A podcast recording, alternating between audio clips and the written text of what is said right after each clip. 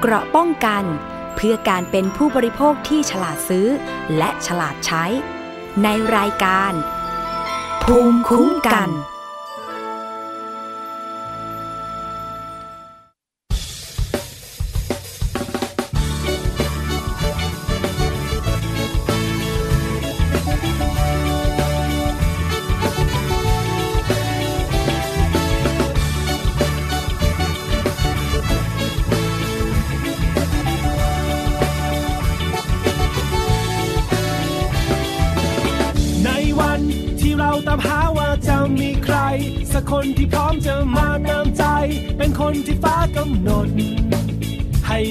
กัน วงจรในชีวิตก็ยังวนเวียนไป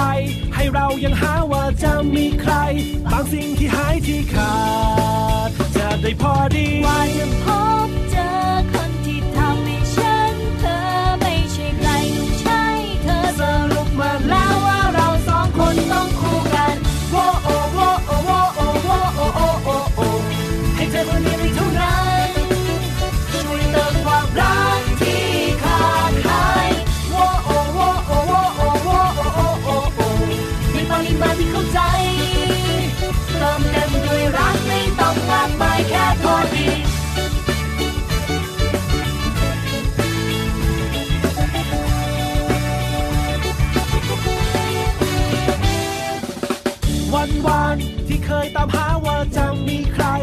คนที่พร้อมจะมาเติมใจ เป็นคนที่ฟ้ากำหนด ว่าต้องเป็นเธอยังดี ที่เราได้รู้ว่าเธอคือใคร มีเธอให้รักอยู่เต็มดวงใจ บางสิ่งที่หายที่ขาด จะได้พอดีว่าจะพบเจอคนที่ทำให้ฉันเธอไม่ใช่ใครต้องใช่เธอสรุปมาแล้วว่าเราสองคนต้องคู่กันโว้โอโว้โอโว้โอ้โอโอโอโอ Look at me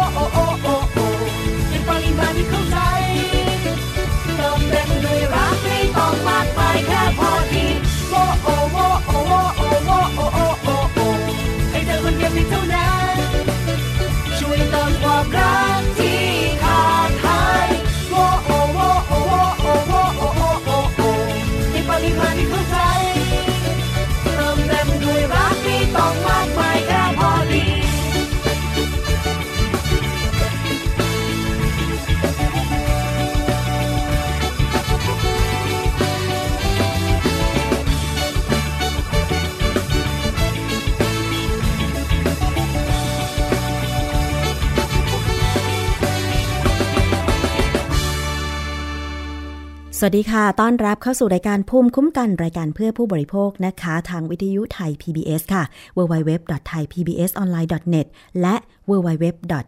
thaipbsradio.com นะคะ นอกจากนั้นค่ะ ฟังที่แอปพลิเคชันได้ด้วยนะคะ ฟังสดที่แอปพลิเคชัน Thai PBS อันนี้ก็สามารถดาวน์โหลดไป ติดตั้งในมือถือของคุณทั้งระบบ Android แล้วก็ iOS ได้ฟรีเลยนะคะ แล้วก็สำหรับถ้าใครอยากจะฟังย้อนหลังทางมือถือ อันนี้ฟังได้ที่ระบบ iOS ค่ะ กับแอปพลิเคชัน Podcast นะคะ ส่วนท่านที่อยู่ในต่างจังหวัดตอนนี้น่าจะกำลังรับฟังอยู่ที่สถานีวิทยุชุมชน ที่เชื่อมโยงสัญญาณนะคะ สุพรรณบุรีฟังได้ที่วิทยุชุมชนคนหนองหญ้าไซค่ะ FM 107.5เมกะเฮิรตซ์สมุทรสาครฟังได้ที่สถานีวิทยุชุมชนปฐมสาคร FM 106.25เมกะเฮิรตซ์นะคะ ที่กาฬสินธุ์ค่ะฟังได้ที่สถานีวิทยุชุมชน คนเขาวง FM 89.5เมกะเฮิรตซ์ ที่ราชบุรีค่ะ ฟังได้ที่วิทยุชุมชนวัดโพธิ์บัลลังก์ FM 103.75เมกะเฮิรตซ์ที่จังหวัดลำพูนนะคะ อำเภอลี้ฟังได้ที่วิทยุชุมชนคนเมืองลี้ FM 103.75เมกะเฮิรตซ์ที่อำเภอทุ่งหัวช้างนะคะ ฟังได้ที่วิทยุชุมชนเทศบาลทุ่งหัวช้าง FM 106.25เมกะเฮิรตซ์ค่ะ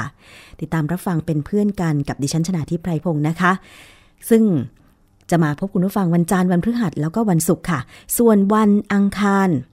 และวันพุธนั้นคุณสวนีฉำเฉลียว พบกับคุณผู้ฟังนะคะ รวมถึงคุณยศพรพยุงสวรรค์ที่จะไปสรรหาเรื่องราวดีๆ ในช่วงนานาสาระ มานำเสนอคุณผู้ฟังทุกวันจันทร์แล้วก็วันพฤหัสบดีด้วย เราสามคนก็จะพยายามสรรหาเรื่องราวดีๆ เพื่อผู้บริโภคนะคะ วันนี้ก็เช่นกันค่ะ มาพูดคุยกันต่อ จากเมื่อวานนี้เป็นตอนที่ 2 เลยดีกว่านะคะสำหรับ บทเรียนการใช้กฎหมายวิธีพิจารณาคดีผู้บริโภค เนื่องจากว่าเมื่อ 5 กรกฎาคมที่ผ่านมาค่ะ ทางเครือข่ายผู้บริโภคนะคะ ได้มีการจัดเสวนา 8 ปีบทเรียนการใช้ กฎหมายวิธีพิจารณาคดีผู้บริโภคค่ะ ซึ่งกฎหมายนี้นะคะ มีการประกาศใช้ เป็นพรบวิธีพิจารณาคดีผู้บริโภค พุทธศักราช 2551 แล้วก็มีใจความสำคัญก็คือ อื้อต่อการใช้สิทธิ์ของผู้บริโภค แก้ไขปัญหาความล่าช้าในการเรียกร้องค่าเสียหายเมื่อเกิดข้อพิพาทระหว่างผู้บริโภคกับผู้ประกอบการนะคะรวมถึงลดค่าใช้จ่ายของผู้บริโภคในการดำเนินคดีด้วย พูดง่ายๆก็คือกฎหมาย ฉบับนี้เนี่ยเพื่อที่จะให้ประชาชนที่เป็นผู้บริโภค เมื่อเกิดคดีความ ด้านนี้ก็จะได้รับความสะดวกประหยัดรวดเร็ว และไม่เป็นทางการ อย่างเช่น วิธีการฟ้องคดี และการยกเว้นค่าริชาธรรมเนียมให้แก่ผู้บริโภคนะคะ แล้วก็รวมไปถึงมีการกำหนดค่าเสียหายเพื่อการลงโทษ การสืบพยาน มีการนำเอาระบบไต่สวนมาบังคับใช้ แต่ปรากฏว่าที่ผ่านมา คดีผู้บริโภคที่ขึ้นไปสู่ศาลส่วนใหญ่เนี่ย เป็นคดีที่ผู้ประกอบธุรกิจเป็นโจทย์ฟ้องคดี มากกว่าผู้บริโภคเป็นผู้ฟ้องคดี ซึ่งไม่เป็นไปตามเจตนารมณ์ของกฎหมาย ที่ให้มีระเบียบวิธีพิจารณาคดีที่เอื้อต่อการใช้สิทธิ์ เรียกร้องของผู้บริโภคนะคะ คุณผู้ฟัง ประชาชนในฐานะผู้บริโภคที่ถูกละเมิดสิทธิ์ ได้ใช้กฎหมายฉบับนี้ แต่กลับพบว่านับตั้งแต่พระราชบัญญัติวิธีพิจารณาคดีผู้บริโภค พุทธศักราช 2551 มีผลบังคับใช้ ผู้ใช้สิทธิตามกฎหมายฉบับนี้ส่วนใหญ่กว่าร้อยละ 90 คือผู้ประกอบการห้างร้านและบริษัท ที่ใช้สิทธิ์ไล่เบี้ยเอากับประชาชนผู้บริโภค แล้วก็มีผู้บริโภคจำนวนไม่มากนัก ที่ใช้สิทธิ์ปกป้องตนเอง ตามพรบฉบับนี้ อีกทั้งนะคะ ผู้บริโภคที่ใช้สิทธิ์เอง ต่างก็พบปัญหา และอุปสรรคต่างๆ ที่ไม่เป็นไปตามเจตนารมณ์ของกฎหมาย อย่างเช่น ผู้บริโภคไม่จำเป็นต้องมีทนายในการดำเนินคดี มีความล่าช้าในการวินิจฉัยของศาลการพิจารณาคดีในระบบไต่สวนของศาลการมีเจ้าพนักงานคดีที่ปฏิบัติหน้าที่ตามกฎหมาย การไม่ได้รับการยกเว้นค่านำหมายเรียก และสำเนาคำฟ้องในศาลชั้นต้น ซึ่งล้วนเป็นปัญหาที่เป็นอุปสรรคต่อการใช้สิทธิ์ของผู้บริโภค ตามเจตนารมณ์ และวัตถุประสงค์ของกฎหมายฉบับนี้ ซึ่งตรงนี้ค่ะ จึงนำมาซึ่งการเสวนา 8 ปีบทเรียนการใช้กฎหมายวิธีพิจารณาคดีผู้บริโภค เพราะว่าอะไรคุณผู้ฟัง เพราะว่า การเก็บสถิติเรื่องร้องเรียนและคดีความของผู้บริโภคในแต่ละปีที่ผ่านมา ทั้งจากมูลนิธิเพื่อผู้บริโภค แล้วก็ทั้งจากสำนักงานคณะกรรมการคุ้มครองผู้บริโภคหรือสคบมีสถิติที่เพิ่มมากขึ้นทุกปี ไม่ว่าจะเป็นด้านไหนก็ตาม มีตัวอย่างหลาย ๆ คดีที่นำมาพูดคุยกัน อย่างเช่น คดีรถโดยสารสาธารณะนะคะ แบ่งเป็นชุด ๆ เลย หมวดคดีด้านสัญญา หมวดคดีด้านประกันภัย หมวดคดีหนี้หมวดคดีละเมิด หมวดคดีอาญา หมวดคดีทางปกครอง มันมีสถิติที่เรียกได้ว่าทั้งแก้ไขปัญหาได้ และแก้ไขปัญหาไม่ได้ การฟ้องคดี มีตัวอย่างอย่างเช่น การฟ้องคดีเพื่อประโยชน์สาธารณะ โดยใช้คดีปกครอง เช่น กรณีฟ้องมติคณะรัฐมนตรี เรื่องการอนุญาตให้ขึ้นราคาก๊าซ NGV ฟ้องคำสั่งคณะกรรมการแข่งขันทางการค้า กรณีการดำเนินการของบริษัทแอปบอทในการถอนทะเบียนรายการยา และผลิตภัณฑ์จำนวน 10 รายการจากออยไม่ขัดกฎหมายแข่งขันทางการค้านะคะแล้วก็รวมถึงคดีฟ้องคณะรัฐมนตรีในการดำเนินการ ให้ปตทคืนทรัพย์สินให้ครบตามคำพิพากษาของศาลปกครองสูงสุด ฟ้องคณะกรรมการหลักประกันสุขภาพแห่งชาติ ให้แก้ไข ประกาศการช่วยเหลือเบื้องต้นตามมาตรา 41 ให้มีมาตรฐานและเป็นธรรมกับผู้บริโภค อันนี้เป็นเรื่องเกี่ยวกับการฟ้องคดีเพื่อประโยชน์สาธารณะโดยใช้คดีปกครองนะคะ มีตัวอย่างการฟ้องคดีแพ่งเพื่อประโยชน์สาธารณะด้วยเช่นกัน เช่น กรณีขององค์กรผู้บริโภค ยื่นฟ้องศาลแพ่งและขอคุ้มครองชั่วคราว คดีบริษัทแกรมมี่ GMM Z ช่อง 3 ช่อง 5 และช่อง 9 สั่งระงับการถ่ายทอดสดฟุตบอลยูโรทำให้ผู้บริโภคจำนวนมาก ไม่สามารถรับชมการถ่ายทอดฟุตบอลยูโร 2012 ผ่านช่องฟรีทีวีได้ อันเป็นการละเมิดสิทธิขั้นพื้นฐานของผู้บริโภคตามกฎหมาย กฎหมายลิขสิทธิ์ใหญ่กว่ากฎหมายรัฐธรรมนูญ นะคะอันนี้เป็นตัวอย่างคดี ในส่วนของคดีด้านความผิดพลาด คดีด้านสาธารณสุขก็อย่างเช่น ผ่าตัดทางการแพทย์ผิดพลาด กรณีการเข้ารับการผ่าตัดเนื้องอกในมดลูกที่โรงพยาบาลเอกชน หลังผ่าตัดได้พักฟื้นโรงพยาบาลต่ออีกสองวัน หลังจากแพทย์เอาสายปัสสาวะออก พบว่ามีปัสสาวะไหลออกตลอดเวลาโดยไม่รู้สึกตัว และปวดปัสสาวะตลอดมา มาทราบในภายหลังว่าเกิดจากความผิดพลาดในการผ่าตัด โดยขณะผ่าตัดทำการเลาะไหมเย็บฝี ได้พลาดไปถูกกระเพาะปัสสาวะ ของนางเย็นจิตเป็นรูรั่วสองรู ผู้ร้องจึงใช้สิทธิ์ฟ้องร้องคดี ฟ้องคดีต่อโรงพยาบาล เพื่อขอเรียกร้องค่าเสียหาย ซึ่งคดีตกลงเจรจากันได้ โดยโรงพยาบาลยอมช่วยเหลือเป็นเงินจำนวน 5 0 0แสนบาท อันนี้เป็นตัวอย่างคดีที่นำมา ยกตัวอย่างให้ฟัง แต่ยังมีอีกหลาย ๆ คดีที่ไม่ประสบความสำเร็จ อย่างเช่น มีคดีหนึ่งค่ะคุณผู้ฟัง คงจะจำกันได้ความชำรุดบกพร่องของเชฟโรเลตกรณีผู้บริโภค 7 รายที่ซื้อรถยนต์เชฟโรเลตรุ่นครูซแล้วก็เกิดปัญหาเกี่ยวกับระบบส่งกำลัง ได้แก่เกียร์เปลี่ยนขึ้นลงกระตุก เกียร์ไม่คลิกดาว เกียร์เปลี่ยนขึ้นขึ้นลงลง เกียร์กระตุกในสภาวะรถติด รถเคลื่อนตัวช้า เป็นต้นนะคะ แต่บริษัทไม่รับผิดชอบ ผู้เสียหายทั้ง 7 รายจึงยื่นฟ้องคดีผู้บริโภค ต่อศาลแพ่ง โดยช่วงแรกของคดีศาลได้รวมทั้ง 7 คดีให้อยู่ในการพิจารณาของศาลชุดเดียวกัน แต่ภายหลังเป็นการแยกคดีของคุณมงคลออกมาเป็นหนึ่งคดี ให้อยู่ในการพิจารณาของศาลอีกชุดหนึ่ง และให้อีก 6 คดียังอยู่ในการพิจารณาของศาลชุดเดิม ต่อมาเมื่อสืบคดีเสร็จแล้ว ปรากฏ 6 คดีที่พิจารณาร่วมกันชนะ แต่หนึ่งคดีของคุณมงคลออกมาแพ้คดี มีเสียงของคุณมงคลไปฟังเรื่องนี้กันค่ะ ผมมงคลนะครับ เป็นผู้เสียหายในกรณีรถ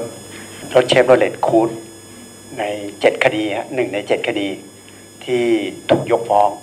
นะครับ ก็เนื่องจากเราเป็นประชาชนธรรมดานะครับ กว่าจะได้เงินมาซื้อรถคันหนึ่งเนี่ยแล้วรถมีปัญหา เสร็จแล้วขบวนการเนี่ยเนื่องจากว่าเกียร์รถมันพังนะครับอยู่ในขั้นตอนเพราะว่าทางเชฟโรเลตก็รับโอเคเปลี่ยนเกียร์แต่รถมันยังมีปัญหาอยู่ ทางเราก็ไปรวบรวมกันก็คือกว่าจะรวบรวมกันได้เนี่ยเพื่อไปร้องเรียนสคบเนี่ยมันต้องมีกำลังในการที่รวบรวมคนนะครับเพราะไม่งั้นเนี่ย อย่างอย่างอย่างพี่เขาคนคดีเดียวเนี่ย มันจะจะถูกลักษณะของการปฏิเสธ ลักษณะคล้ายๆต้องไปฟ้องเองนะครับคดีกระบวนการเนี่ยเราเป็นประชาชนเนี่ยผ่านกระบวนการตรวจสอบจากสคบเรียบร้อยแล้ว เอารถไปพิสูจน์แล้วพบว่ามันมีปัญหาจริง แต่สคบไม่ฟันธงครับว่ามันชำรุดบกพร่องจริง แล้ว ผ่านกระบวนการไก่เกียร์เวลาไก่เกียร์เนี่ยผู้เสียหายนี่ไม่ได้เจอกับผู้ประกอบการโดยตรงนะฮะจะผ่านสคบเป็นคนไก่เกียร์เอง คุยกับผู้ประกอบการเอง แล้วก็จะมาบอกกับทางผู้เสียหายว่าตกลงค่าชดเชยเนี่ยได้เท่านี้หักค่าค่าเสื่อมของรถ ซึ่งผมก็สอบถามไปว่า แล้วอย่างเงี้ย พวกผมอะเหลืออยู่แค่นี้ผมยังไม่พอดาวรถเลยคำตอบที่ได้คือเรื่องของคุณ ความยุติธรรมอยู่ตรงไหนครับ เสร็จแล้วเรามารวบรวมกันคือโดยอาศัยทางมูลนิธินะครับ ทางมูลนิธิช่วยเหลือผ่านกระบวนการไปฟ้องขึ้นศาลผมประสบจากศาลเองก็คือในในเจ็ดคดีฟ้องยื่นพร้อมกันเนี่ย ผมถูกแยกคดีออกไป อีกบัลลังก์หนึ่ง เวลาเจอในศาลเนี่ยในศาลพูด คือเวลาทนายนำสืบของเราเนี่ยศาลจะพูดบอกว่า ไม่ต้องถามเยอะ ไม่ต้องถามเยอะ แค่นี้พอแล้ว แต่เวลาทางทนายผู้ประกอบการสอบถามเนี่ย ถามเยอะถามไปเลย ถามได้ ไม่มีปัญหา เสร็จแล้วตัดสินออกมาว่ายกฟ้อง ยกฟ้องผมถูกแยกมาคดีหนึ่งถูกยกฟ้อง แต่อีกหกหกคดีนี่ตัดสินว่าชนะทางผู้บริโภคเป็นผู้ชนะ ในในคำตัดสินนะฮะมีอ้างว่าตามกฎหมายผู้บริโภค มีข้อไหนบ้างอ้างมา มีความชำรุดบกพร่องอะไร แต่ของผมไม่มีครับ ยกฟ้องอย่างเดียว ตอนพิจารณาศาลยังพูดบอกว่า ถ้าผมตัดสินไม่เหมือนกับอีกหกคดี จะเป็นยังไง ในบัลลังก์ศาลนะครับ ค่ะ นั่นคือเสียงคุณมงคลนะคะ จากคดีรถเชฟโรเลตที่มีปัญหา แต่ว่าถูกยกฟ้องนะคะ นี่คือปัญหาส่วนหนึ่งที่นำมาสะท้อนในเวทีเสวนา 8 ปีนะคะ กฎหมาย วิธีพิจารณาคดี ผู้บริโภค แต่ว่ายังมีการสะท้อนข้อมูลจากสคบหรือสำนักงานคณะกรรมการ คุ้มครองผู้บริโภคอีกค่ะว่า ที่ผ่านมาสคบนั้นมีคดี หรือมีเรื่องร้องเรียนจากผู้บริโภค ก็จำนวนมากแยกเป็นประเภท แล้วในส่วนของการไกล่เกลี่ยก็ดี หรือการฟ้องแทนผู้บริโภคก็ดีผลเป็นอย่างไร ไปฟังคุณยานินีไผ่ดีนุกูล นิติกรชำนาญการของสคบค่ะในวันนี้ได้รับมอบหมายจากท่านเลขาธิการสคบนะคะโดยมอบหมายให้เจ้าหน้าที่ที่เป็นผู้ปฏิบัติงานจริงนะคะลงมาให้ ความคิดเห็นเกี่ยวกับ8ปี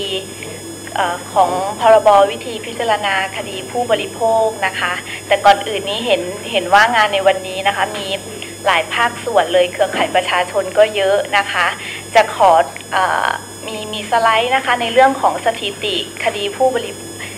การร้องเรียนเรื่องราวร้องทุกข์ของผู้บริโภคนะคะในสองไตรมาสก็คือตั้งแต่ตุลาปี 58 จนถึงพฤษภาปี 59 นี้นะคะ จากข้อมูลการรับเรื่องร้องเรียนจะเห็นได้ว่าที่มีเปอร์เซ็นต์สูงที่สุด จะเป็นในเรื่องเกี่ยวกับสัญญานะคะ อันนี้ก็จะเป็นข้อสังเกตให้ทุกท่าน พึงระวังนิดนึงในการในการทำนิติกรรม หรือการใช้บริการสินค้าอะไรตรงนี้นะคะ ในลำดับที่ 2 ก็จะเป็นในเรื่องของฉลากนะคะ ก็จะเป็นในในหมวดของสินค้าและบริการ แล้วก็ในเรื่องของโฆษณานี้ก็จะน้อยลงมาหน่อยนะคะ ก็นอกจากนี้ก็จะเป็นด้านธุรกิจขายตรง และตลาดแบบตรง แล้วก็ด้านกฎหมาย ก็ถ้ามามองดูในในประเภทของแบ่งเป็นประเภทในเรื่องร้องเรียนเนี่ยในเรื่องในด้านบริการอันดับหนึ่งเลยค่ะ สถาบันเสริมความงามหรือด้านการแพทย์ อันนี้เป็นอันดับหนึ่งใน 8 เดือนนี้ที่ร้องเรียนกับสคบเยอะมากนะคะ ก็จะเป็นในเรื่องของการเเข้ารับบริการแล้วไม่เป็นไปตามที่ ทำสัญญากันไว้นะคะได้รับความเสียหายจากการทางการแพทย์นะคะก็จะเป็นอันดับหนึ่งในในในประเภทบริการ อันดับสองเป็นการซื้อขายตั๋วเครื่องบินนะคะก็จะเป็นเป็นในลักษณะที่ว่าซื้อตั๋วเครื่องบินแล้ว ไม่ได้เดินทางหรือว่ามีการที่ว่าจองตั๋วไว้แล้วถูกแคนเซิล จากสายการบินในลักษณะแบบนี้นะคะ อันดับ 3 จะเป็นในเรื่องของการท่องเที่ยว ซื้อทัวร์ผู้ประกอบธุรกิจไม่ได้ปฏิบัติตามที่ตกลงกันไว้นะคะ ก็ต่อไปก็จะเป็นในหมวดของสินค้าอุปโภคบริโภค อันดับหนึ่งเลยค่ะ รถยนต์ค่ะ รถยนต์ชำรุดบกพร่อง ผู้ประกอบธุรกิจไม่รับผิดชอบ อันนี้คืออันดับหนึ่งอันดับสองจะเป็นในหมวดของสินค้าทั่วไปนะคะ อันดับ 3 จะเป็นเรื่องของเครื่องมือสื่อสาร และก็อันดับ 4 จะเป็นในเรื่องของสินค้าอุปโภค บริโภคนะคะ ในส่วนของหมวดอสังหาริมทรัพย์ อันดับหนึ่งในเรื่องร้องเรียนที่สคบได้รับ จะเป็นในเรื่องของคอนโดหรืออาคารชุดนะคะ สร้างไม่เสร็จใช้วัสดุอุปกรณ์ที่ไม่ได้คุณภาพ อันดับสองจะเป็นเรื่องของบ้านจัดสรร ก่อสร้างบ้านไม่แล้วเสร็จตามสัญญา บ้านชำรุดนะคะ แล้วก็อันดับสามจะเป็นเรื่องของการเช่าอสังหาริมทรัพย์ห้องพักนะคะ อันนี้ก็จะเป็นภาพรวมของของ 8 เดือนล่าสุดนะคะที่ที่สคบรับเรื่องร้องเรียนก็จะเห็นว่าเกี่ยวข้องกับชีวิตประจำวันของทุกคนนะคะ แล้วก็ เมื่อเมื่อที่ได้รับเรื่องร้องเรียนแล้วสคบก็มีอำนาจในการดำเนินคดีแทนผู้บริโภค ซึ่งจะใกล้ชิดกับพระราชบัญญัติวิธีพิจารณาคดีผู้บริโภคนี้ในหลาย ๆ ด้านนะคะ โดยส่วนตัวเองแล้วเจ้าหน้าที่เนี่ยเห็นประโยชน์นะคะเห็นประโยชน์ของของพรบนี้ในหลาย ๆ เรื่อง ถ้าที่ผ่านมาที่ผู้บริโภคได้รับประโยชน์ ถ้ามองในมุมมองของความสะดวกรวดเร็ว ตรงนี้ ถามว่าเร็วจริงไหม เท่าที่ปฏิบัติมา ก็ยังเหมือนคดีแพ่งทั่วไปศาลพนักงานอายการที่ทางเราส่งให้ดำเนินคดีนะคะเป็นเจ้าหน้าที่คุ้มครองผู้บริโภค ยังยึดหลักการการดำเนินคดีแพ่งทั่วไป กลายเป็นว่าเจ้าหน้าที่ผู้ปฏิบัติเนี่ยจะต้องเป็นคนชี้ ชี้ให้เห็น ชี้ให้เห็นถึงว่าเออเรามี สิทธิพิเศษตามพรบวิผู้บริโภคตรงนี้นะ แต่ถามว่าการนำไปใช้เนี่ยมีมากน้อยเพียงใด ตอบได้เลยว่าก็ยังไม่ยังไม่มากพอนะคะ ถ้ามองในประโยชน์แรกเลยในเรื่องของการนำพยานมาสืบนะคะ ตามมามาตราสิบตรงนี้ ผู้บริโภคได้ประโยชน์ไหมได้ค่ะ แต่เวลาไปขึ้นสู่ศาลหรือส่งเรื่องถึงพนักงงานอายการ สิ่งที่ได้รับก็คือจะถามว่า มีหลักฐานมีสัญญาหรือไม่ ถ้าไม่มีค่าเสียหายที่เรียกมาตรงเนี้ยมันมันอ้างอิงไม่ได้นะ เราก็จะเราก็จะแย้งว่า เรามีวิผู้บริโภคนะคะ สามารถนำพยานบุคคลนำสืบตรงนี้ได้ แต่ความเป็นจริงแล้วนำมาใช้น้อยมากนะคะสารแทบ คือไม่แน่ใจว่าศาลไม่ไม่ได้ใช้หรือว่าทางอายการที่เป็นเจ้าหน้าที่คุ้มครองผู้บริโภคเนี่ยไม่ได้หยิบยก แต่ทางเจ้าหน้าที่ที่ปฏิบัติงานตามพรบคุ้มครองผู้บริโภค หรือวิผู้บริโภคเนี่ยพยายามที่จะใช้ช่องทางนี้เพื่อประโยชน์ เพราะว่าอะตามอัตลักษณ์คนไทยไม่เรื่องมาก ไม่ขอเอกสารไม่ทำสัญญาไม่อะไรอยู่แล้ว มีความเสียหายเกิดขึ้นถึงมาร้องเรียนเรา การที่จะไปหาเอกสารตรงนี้ค่อนข้างยาก เราก็ใช้วิผู้บริโภคตรงนี้ซึ่งใช้ได้ไหมก็ใช้ได้เป็นบางสารนะคะ เป็นบางสำนักงงานอายการ เฉพาะเรื่องเฉพาะลายไปนะคะ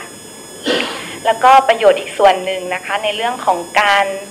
คำประกาศคำรับรอง หรือการกระทำของผู้ประกอบธุรกิจเนี่ยให้ถือเป็นส่วนหนึ่งของสัญญา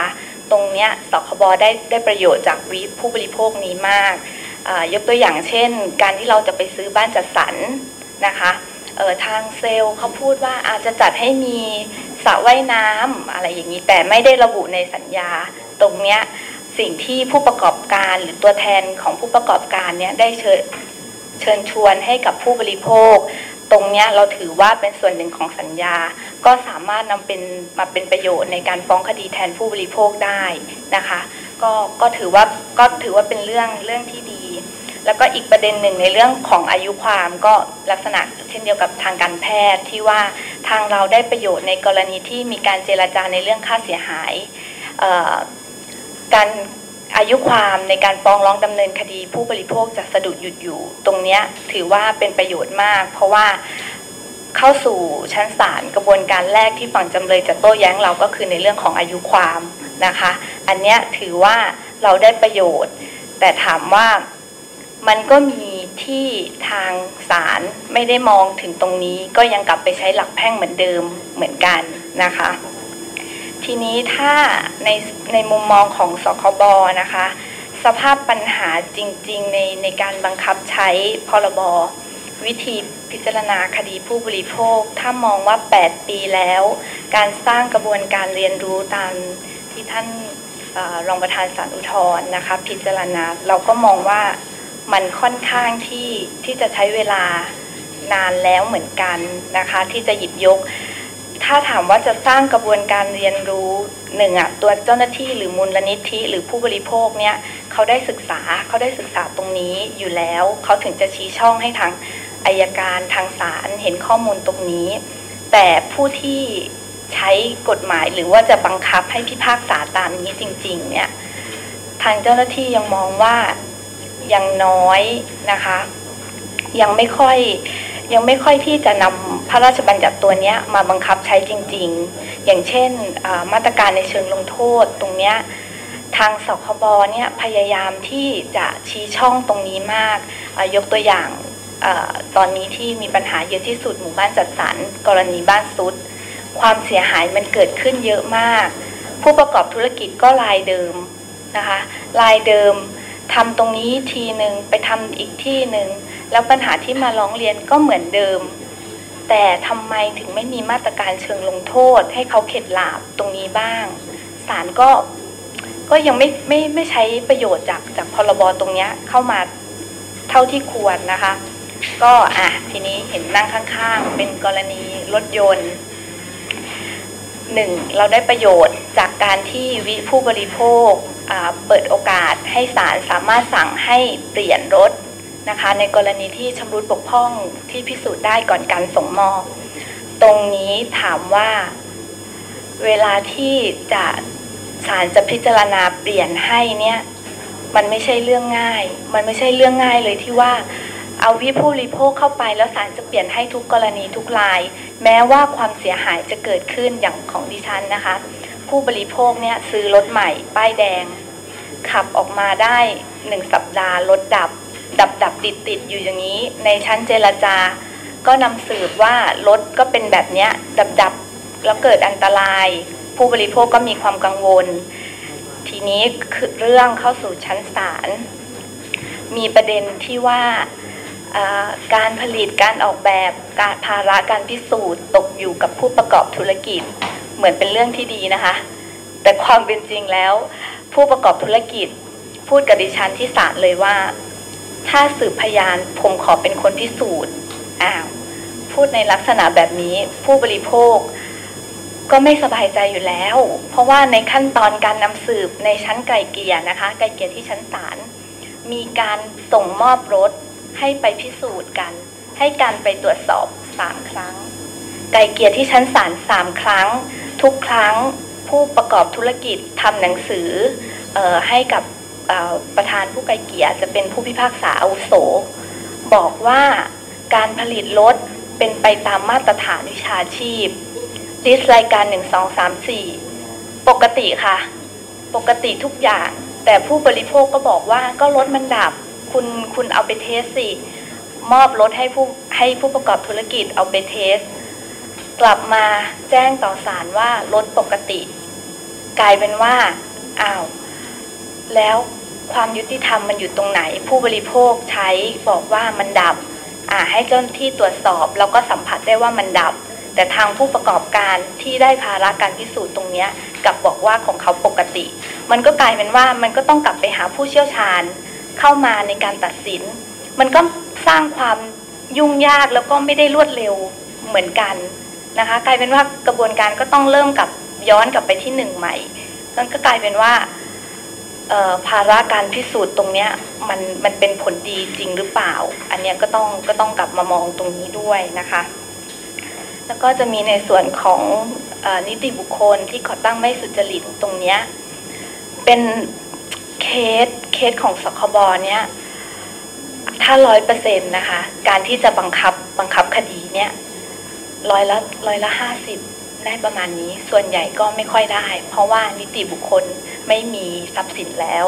นะคะ การที่จะไปเรียกให้หุ้นส่วนหรือผู้จัดการแทนนิติบุคคลเนี้ยเข้ามารับผิดตรงเนี้ยสคบอยากใช้มาก เพราะว่าอยากให้ผู้บริโภค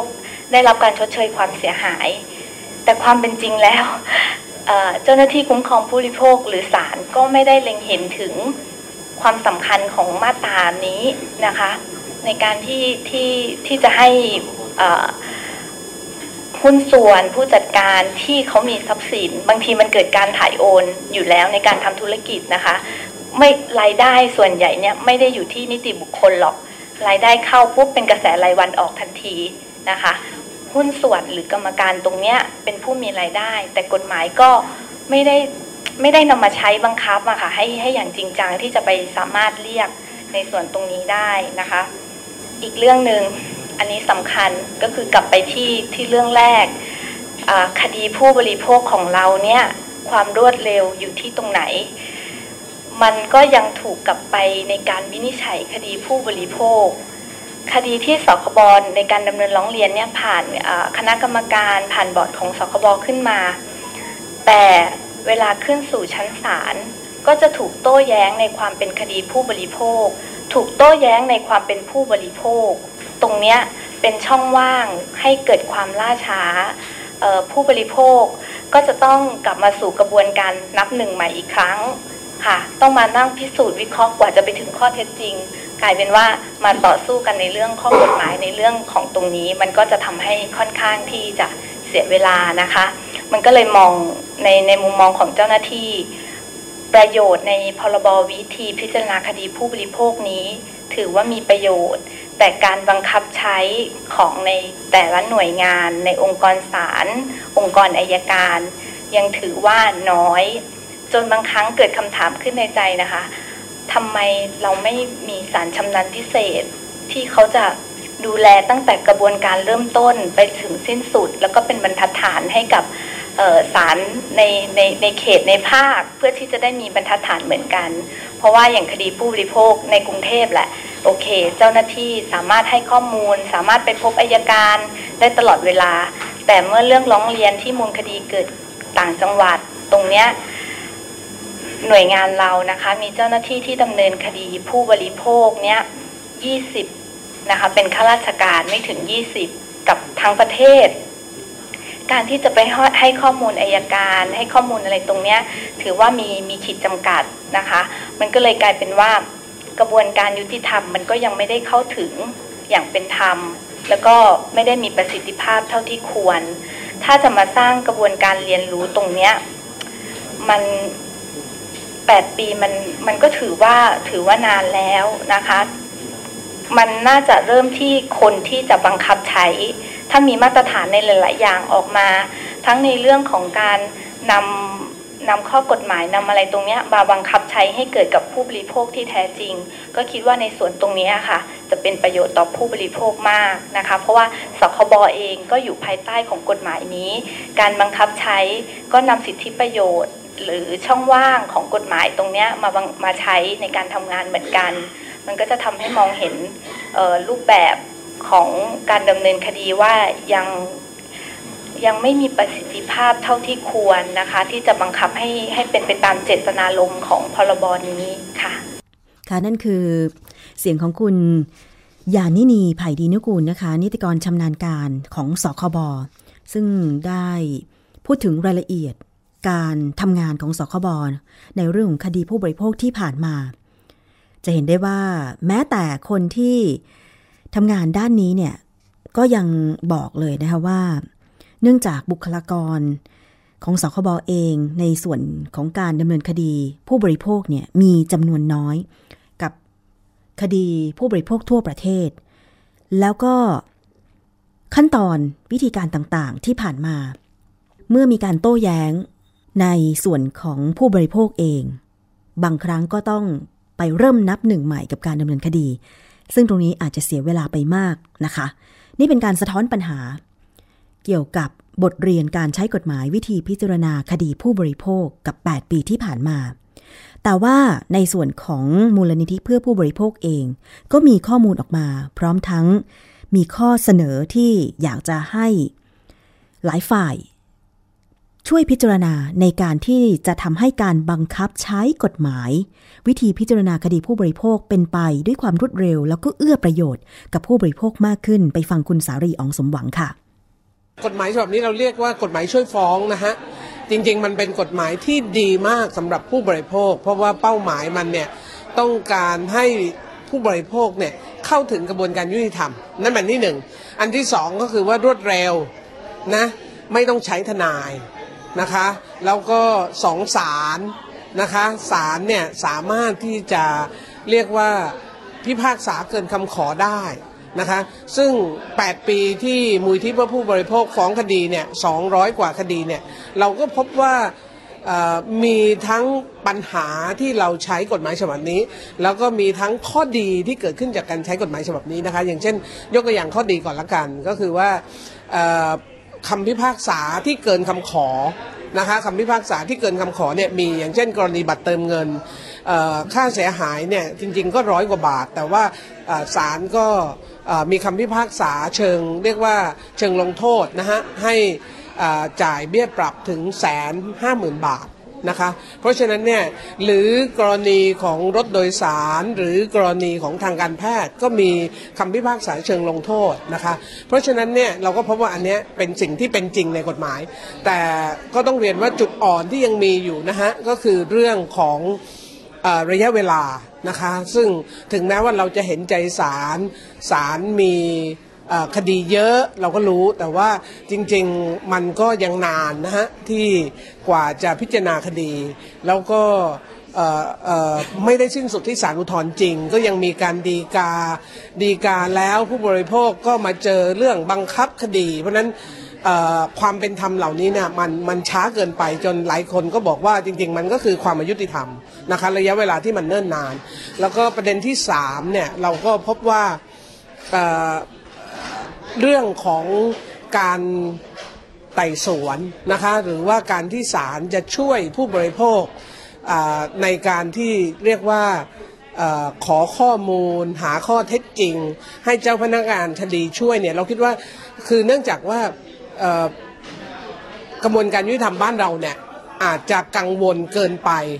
ว่าจะเป็นการช่วยผู้บริโภค ซึ่งอาจจะทำให้ท่านถูกกล่าวหาว่าท่าน ไม่ไม่เป็นกลาง เพราะฉะนั้นเนี่ยทำให้กระบวนการที่จะขอข้อมูล ขอข้อเท็จจริง ช่วยผู้บริโภคในการไต่สวนเนี่ยต้องเรียนว่ายังมีค่อนข้างจำกัดมากนะฮะยังมีค่อนข้างจำกัดในการใช้กฎหมายของเราใน 200 กว่าคดี แล้วก็ขณะนี้บางทีประเด็นที่แล้วโดยเฉพาะขณะนี้นอกเหนือจากประเด็นเหล่านี้เนี่ยก็มีข้อถกเถียงว่า คดีทางการแพทย์เนี่ยควรจะอยู่ในกฎหมายฉบับนี้หรือไม่นะฮะซึ่งอันนี้มูลที่ผู้บริโภคเราก็ยืนยันชัดเจนว่าควรจะต้องอยู่ เพราะว่าผู้บริโภคเนี่ยยากมากในการฟ้องคดี โดยเฉพาะคดีทางการแพทย์ แล้วก็เราคิดว่าสถานบริการเอกชนในปัจจุบันโรงพยาบาลเอกชนเนี่ยเป็นการค้าแล้ว ค่ารักษาพยาบาลที่แพงมาก แล้วก็โรงพยาบาลเอกชนอยู่ในตลาดหลักทรัพย์ทั้งนั้น ยกเว้นว่าโรงพยาบาลเอกชนจะไม่เรียกเก็บเงินอย่างนี้ยังอาจจะพอยอมรับได้ว่ามันไม่ใช่ผู้บริโภคนะคะเพราะนั้นเพราะฉะนั้นเนี่ยก็ชัดเจนตรงไปตรงมา และเราคิดว่ากรณีทางการแพทย์เนี่ยควรเป็นส่วนหนึ่ง แต่เราก็ไม่อยากเห็นว่าอยากหาทางออกเรื่องนี้นะฮะเรื่องกรณีทางการแพทย์เนี่ยอยากเห็นกฎหมายที่ออกมาช่วยทั้งแพทย์และผู้บริโภค โดยเฉพาะ กฎหมายที่จะคุ้มครองคนที่ได้รับผลกระทบทางการแพทย์ อย่างเช่น เสียชีวิตพิการเจ็บป่วย หรือแพทย์ที่ถูกฟ้องคดีโดยที่ไม่ได้มีความจำเป็น แล้วก็ไม่มีใครที่อยากจะทำให้คนไข้เสียชีวิตเพราะนั้นเราคิดว่าควรจะมีกลไกนะคะค่ะนี่ก็เป็น4ี่ห้าประเด็นที่สำคัญของกฎหมายฉบับนี้ออย่างเช่นเราพบว่าหลายคนก็วิพากษ์วิจารณ์ว่ากฎหมายฉบับนี้เป็นเหมือนกฎหมายทวงหนี้นะฮะเพราะว่าผู้ประกอบการเนี่ยใช้มากกว่า เพราะนั้นเราคิดว่าจริง ๆ มันก็มี การปรับเปลี่ยนที่จะแก้ไขในระดับของเอเรียกว่า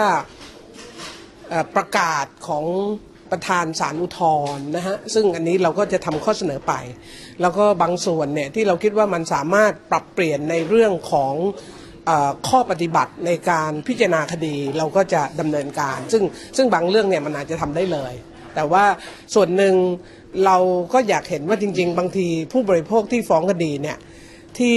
เป็นคดีเดียวกันนะฮะซึ่งอันนี้ก็คิดว่าเราอยากเห็นบรรทัดฐานนะคะบรรทัดฐานของการพิพากษาคดี อย่างเช่น เรามีคดีรถของบริษัทเดียวกันปัญหาเหมือนกันเจ็ดคดี แต่ว่า 6 คดีชนะ 1 คดีแพ้อะไรเงี้ยซึ่งเราก็คิดว่าอย่างเงี้ยมันก็ มีคำถามเรื่องบรรทัดฐานของคดี เราก็ไม่อยากให้เกิดขึ้นนะคะ ซึ่งสิ่งเหล่านี้คือสิ่งที่เราคิดว่าเราก็อยากเห็นการปรับปรุงจากกระบวนการยุติธรรม แล้วก็จะทำข้อเสนอจากเวทีวิชาการวันนี้นะคะอ่าเข้าไปว่าส่วนไหนบ้างที่ควรจะมีการปรับปรุง แต่เราคิดว่ากฎหมายฉบับนี้เป็นประโยชน์กับผู้บริโภค และอยากเห็นว่ากฎหมายฉบับนี้เนี่ยเดินหน้าแล้วก็ทำให้ระบบต่างๆ ในการพิจารณาคดีเนี่ยเป็นมิตรกับผู้บริโภคมากขึ้น ค่ะนั่นคือในส่วนของมูลนิธิเพื่อผู้บริโภคแล้วก็การทำงานที่ผ่านมานะคะ ในการฟ้องร้องคดีแทนผู้บริโภคของมูลนิธิเพื่อผู้บริโภคแล้วก็ข้อเสนอแนะนะคะจากคุณสารีอองสมหวังค่ะ แต่ในส่วนเจ้าพนักงานศาลยุติธรรมล่ะคะเป็นยังไงบ้างกับ 8 ปีที่ผ่านมา พรบวิธีพิจารณา คดีผู้บริโภค พุทธศักราช 2551 ต้องไปฟังเลยค่ะ รองประธานศาลอุทธรณ์ คุณรังสรรค์วิจิตไกรสอนท่านพูดรายละเอียดเรื่องนี้น่าสนใจหลาย ๆ ประเด็นเลยทีเดียวนะคะ ไปฟังกันเลยค่ะ ข้อแรกนะครับศาลถูกตั้งขึ้นมาเพื่อให้ความเป็นธรรมแก่ทุกฝ่าย อันนี้ต้องต้องต้องดูหลักการก่อนนะครับ คือศาลไม่ใช่จู่ๆจะไปปรับปรำว่าใครจะต้องผิด หรือผู้ประกอบธุรกิจเป็นคนชั่วอะไรเงี้ยมันไม่ใช่รายสุจริตก็มีผู้บริโภคเราก็ต้องยอมรับว่า ถึงแม้จะมีส่วนน้อยนะครับ ผมไม่ได้กล่าวหา แต่ต้องยอมรับว่าคดีที่ขึ้นสู่ศาลผู้บริโภคที่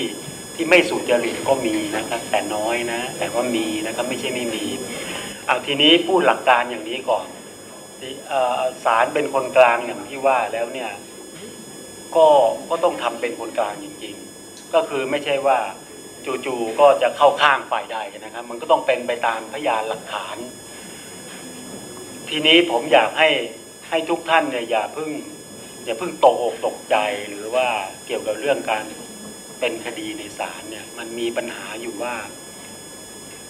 ต้องต้องเห็นใจศาลเหมือนกันว่าศาลก็คือมนุษย์ธรรมดา ที่มีถูกฝึกให้มีความรู้เรื่องการที่จะตัดสินเรื่องราว ทีนี้ศาลเนี่ยไม่ได้ไปอยู่ในเหตุการณ์ของคุณด้วย เวลาคุณประสบเหตุทุกข์ร้อนเนี่ย ศาลคนนั้นเนี่ยเขาไม่ได้ไปรู้เห็นด้วย เขานั่งทำงานอยู่ในห้องสี่เหลี่ยมเขาเขาไม่รู้เรื่อง เมื่อคุณต้องการให้ศาลรู้เรื่องเนี่ย คุณต้องมีทักษะในการนำเสนอให้ศาลรู้เรื่อง ผมคิดว่าพวกเราเข้าใจเรื่องระบบไต่สวนกล่าวหาเนี่ย ยังไม่ถ่องแท้เท่าศาลนะ ผมต้องเรียนอย่างนี้ก่อนว่าไต่สวนไม่ใช่แปลว่าศาลเนี่ย เป็นเปาบุญจิ้นเหมือนในหนังที่ท่านเห็นนะ เพราะว่าศาลในหนังเนี่ยเปาบุญจิ้นเนี่ยเขามีจันเจ้าเขาสั่งจันเจ้าถือกระบี่ไปฟาดฟันคนได้ แล้วห้ามใครขัดขวางด้วยนะ ท่านไปดูในหนังสิ ใครขัดขวางก็ไล่ฆ่าฟันมันได้ แต่ถ้าท่านให้จันเจ้าผมเนี่ย ผมทำให้ได้ แต่ท่านกลับมาที่ความเป็นจริงศาลไทยมีจันเจ้าไหมล่ะ ไม่มีนะอ่าเดี๋ยวก่อน ถ้าเจ้าพนักงานคดีของผมเนี่ย ท่านได้ให้ดาบเข้ามาขนาดนั้นไหมอันนี้ผมกำลังเปรียบเทียบ เพื่อให้ท่านอย่า อย่าฝันหวานเกินนะ ท่านต้องช่วยศาลแต่มันไม่ใช่เป็นไปไม่ได้ ไอ้ระบบไต่สวนเนี่ย มันก็แค่ว่าให้อำนาจศาลที่จะสั่งให้สืบพยานหรือทำอะไรได้ แต่มันไม่ได้เป็นเครื่องมือวิเศษ ที่จะช่วยให้ศาลคนหนึ่งเนี่ยตัดสรู้เข้าใจเรื่องราวเองได้ ไม่ใช่ เพียงแต่ให้อำนาจมากกว่าระบบกล่าวหาว่า ถ้าคุณปริยนันเนี่ยแจ้งให้ศาลรู้ว่ามันมันมีเรื่องอย่างนี้นะ จะต้องเสืบอย่างนี้อีกนะ ยื่นคำร้องขอทำอะไรต่างๆ เพื่อให้ศาลได้รู้ว่าอ้อมันมีอย่างนี้อีกนะทำได้อย่างนี้จะต้องทำ ศาลเขาจะพิจารณาแล้วเขาก็จะเรียกให้ตามมาตรา 37 วิผู้บริโภคนะครับ แต่จู่ๆเนี่ยศาลเนี่ยเขาจะไปรู้เองได้ยังไงว่า ท่านเนี่ยมีปัญหาเรื่องขาดแพทย์ ท่านมีปัญหาเรื่องว่าเลดเวทระเบียนหายศาลไม่รู้เองครับ เพราะศาลไม่ได้เป็นคนไข้คนนั้นจะได้รู้เองศาลไม่รู้ แล้วถ้าท่านคิดถึงปริมาณคดีในศาลเนี่ยปีหนึ่งเนี่ยมีผมเข้าใจว่าล้านกว่าคดีนะคคดีเนี่ยทั่วประเทศมีหนึ่งล้านกว่าคดี ตัวเลขผมไม่ได้ตรวจสอบมานะ ท่านไปดูได้จาก coj.go.th นะครับเว็บไซต์ แล้วก็เข้าไปที่สำนักแผนงานงบประมาณ ที่ท่านพูดเมื่อกี้นี่ว่าท่านไม่เคยมีสถิติคดีท่านไปดูที่นี่นะครับ เราพิมพ์เผยแพร่ทุกปี มีสถิติย้อนหลังทุกปี แบ่งประเภทไว้ให้หมดเลยนะครับ คดีผู้บริโภคก็มีท่านไปหาดูนะครับ coj.go.th แล้วก็สำนักแผนและงบประมาณ ในนั้นจะมีสถิติคดีนะครับ ท่านไปไล่ดูได้ทีนี้ผมคง ไม่อาจจะไปลงรายละเอียดเพื่อจะตอบไอ้ที่ท่านร้องทุกข์เดือดร้อนเป็นรายคดี ผมฟังก็ด้วยความเห็นใจอะแต่ว่าผมพูดหลักการที่ท่านฟังเมื่อสักครู่นี้แล้วเกริ่นแล้วว่าศาลเป็นคนกลางนะศาลเหมือนพระเปิดหูปิดตา อยู่ในห้องพิจารณาคดีเนี่ยศาลไม่รู้มาก่อนว่าท่านทุกข์ร้อนอะไร ท่านต้องบอกศาลหมายความว่าท่านต้องสืบพยานให้ศาลเห็น ถ้าท่านสืบเองไม่ไหว เรียกไม่ได้ ขัดข้อง ท่านก็ต้องบอกให้ศาลรู้ว่า อันเนี้ยขาดพยานอย่างนั้นอย่างนี้จะขออย่างนั้นอย่างนี้ศาลจะได้เรียก จู่ๆศาลไปมโนเองอะว่า อันเนี้ยมันขาดอยู่แล้วศาลจะรู้ได้ยังไงว่าขาด อันนี้ผมพูด อันนี้ให้ท่านฟังถึงเทคนิคแบบง่ายที่สุดแล้วท่านเป็นคดีเนี่ยถึงจะเป็นระบบไต่สวน ท่านก็ต้องนำเสนอศาลให้รู้ว่า ท่านอยากได้พยานอะไร ขาดอะไร แล้วแล้วเรียกมา อย่างที่ผมเรียนหลักการแล้วว่าศาลเป็นคนกลางศาลตัดสรู้เองไม่ได้ ต้องมีพยานมาบอกศาลว่า เรื่องมันเป็นอย่างนั้นเรื่องมันเป็นอย่างนี้ อันนี้รักษาไม่ถูก อันนี้ผิด อันนี้รถมันชำรุดแล้ว จู่ๆศาลจะไปรู้ได้ไงรถมันชำรุด ท่านเดินมาบอกศาลรถชำรุด ระหว่างคนดีที่มาบอกศาลว่ารถชำรุด กับคนไม่ดีที่มาหลอกศาลว่ารถชำรุดศาลจะแยกยังไง ระหว่างคนดีที่มาบอกศาลว่าคนไข้คนเนี้ยถูกปฏิบัติไม่ถูกต้องประมาทเลินเล่อกับคนไม่ดีที่เดินไปแกล้งหกล้ม แล้วก็บอกว่าเนี่ยเข้าโรงพยาบาลแล้วเขามีรักษาอย่างนี้ไม่ดีศาลจะแยกได้ยังไง อันนี้ต้องมองในมุมของศาลนะครับ ต้องเข้าใจศาลไม่รู้เองต้องสืบพยานให้ศาลรู้ ไม่ว่าระบบกล่าวหาหรือไต่สวน ก็ล้วนแต่ต้องเอาพยานมาบอกศาลทั้งสิ้น เพียงแต่ไต่สวนมันดีหน่อยตรงที่ ท่านอาจจะขวนขวายเองไม่ไหว ท่านก็ขอให้ศาลช่วยเรียกให้ศาลก็เรียกให้ได้ แต่ท่านต้องบอกศาลอยู่ดีนะว่าท่านอยากได้พยานอะไร ไม่งั้นศาลจะไปรู้ได้ไงศาลไม่ใช่ผู้ที่มีเป็นหมอนะคือศาลก็ไม่ใช่เป็นหมอเหมือนกันศาลก็ไปรักษาหมอก็ถูกคิดตังค์เหมือนกัน เพราะฉะนั้นท่านก็ต้องบอกศาลว่าอ๋อเนี่ยนะมันเป็นอย่างนี้ต้องเรียกอย่างนั้นศาลเรียกให้ อันนี้เพื่อให้หลักเกณฑ์ท่าน ท่านอาจจะเอาหลักเกณฑ์ที่ผมบอกไปปรับใช้ในเรื่องทั่วๆไปต่อไปได้นะครับผมไล่เป็นเรื่องๆไปนะครับ เรื่องคดีล่าช้าเอาก่อนเรื่องคดีล่าช้า อย่างที่ผมบอกแล้วปีละล้านกว่าคดี ท่านรู้ไหมว่ามีผู้พักษาในประเทศไทยกี่คนครับ มีประมาณห้าพันคน และที่นั่งอยู่ในศาลชั้นต้นเนี่ย ก็มีอยู่ส่วนเดียวเท่านั้น ส่วนที่แก่ๆอย่างผมเนี่ยก็อยู่ในศาลสูงอย่างเงี้ยไม่ได้เป็นนั่งพี่นายท่านที่ศาลต้น เซซะว่าพันกว่าคนอยู่ในศาลชั้นต้น หรือสองสักสองพันกว่าคน รับผิดชอบคดีล้านกว่าคดีทั่วราชอาณาจักรท่านคิดว่าแต่ละคดีรายย่อยเนี่ยศาลจะตัดสรู้อะไรเองในเรื่องย่อยๆ ได้ไหมในเมื่อรับผิดชอบ เมื่อกี้สคบเขาบอกว่าเขามียี่สิบกว่าคนเขาก็บ่นของเราเนี่ย รับผิดชอบล้านกว่าเรื่อง ยังไม่ใช่แค่ผู้บริโภคของท่านนะ ยังมีทุจริตฆ่าคนตายข่มขืนกระทำชำเราทำผิดอาญาธุรกรรม เยอะแยะไปหมดนะศาลไทยนี่แหละ เป็นกระโถนท้องพระโรงรับหมดเลยนะ และทุกคนมาก็คาดหวังนะ ฝันหวานว่าศาลเนี่ยเป็นเทวดา ตัดสรู้ได้ทำได้ทุกอย่างให้ท่าน ผมถึงบอกว่าท่านไปเอาจันเจ้ามาให้ผมสิ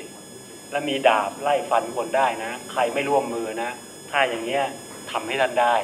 ถ้าตราบใดยังไม่มีเจ้าพนักงานคดีก็ไม่มีดาบนะ มีสารละคนสองคนท่านสาลีรู้ดี มีสารละคนสองคนเนี่ยจะทำอะไรได้ ในเมื่อคดีผู้บริโภคมีเป็นพันเป็นหมื่นนะและส่วนใหญ่ก็ผู้ประกอบธุรกิจฟ้องทั้งนั้นเลย 90กว่าเปอร์เซ็นต์นะผู้บริโภคจะเดินมาสักรายก็น้อยมากเลยเนาะก็สงสัยเหมือนกัน อะทีนี้ฟังผมนะ ผมจะเสนอแนะข้อข้อด้อยของมันกฎหมายที่ท่านทำกันเนี่ยกฎหมายมีข้อด้อยก็เพราะว่าเออกฎหมายไม่ได้บังคับว่าให้ให้ให้เฉพาะรายที่เป็นผู้บริโภคเท่านั้นมาฟ้อง กฎหมายมีข้อด้อย เพราะว่าเจ้าพนักงานคดีจะถูกกล่าวหาทันทีว่าปฏิบัติราชการสองมาตรฐาน ถ้าไม่รับผู้ประกอบธุรกิจที่เขาเป็นโจทย์มามามามาบอกเขาด้วย ถ้าถ้าสามารถ ปลี่ยนแปลงตรงนี้ได้ว่า ไม่ต้องไปถึงกับว่าผู้บริโภคจะฟ้องอย่างเดียวหรอกในกรณีที่ผู้บริโภคมาฟ้องเนี่ยถ้ามีกฎระเบียบกฎหมายรองรับว่า เฉพาะรายที่ผู้บริโภคฟ้องเท่านั้นให้เจ้าพนักงานคดีดูแล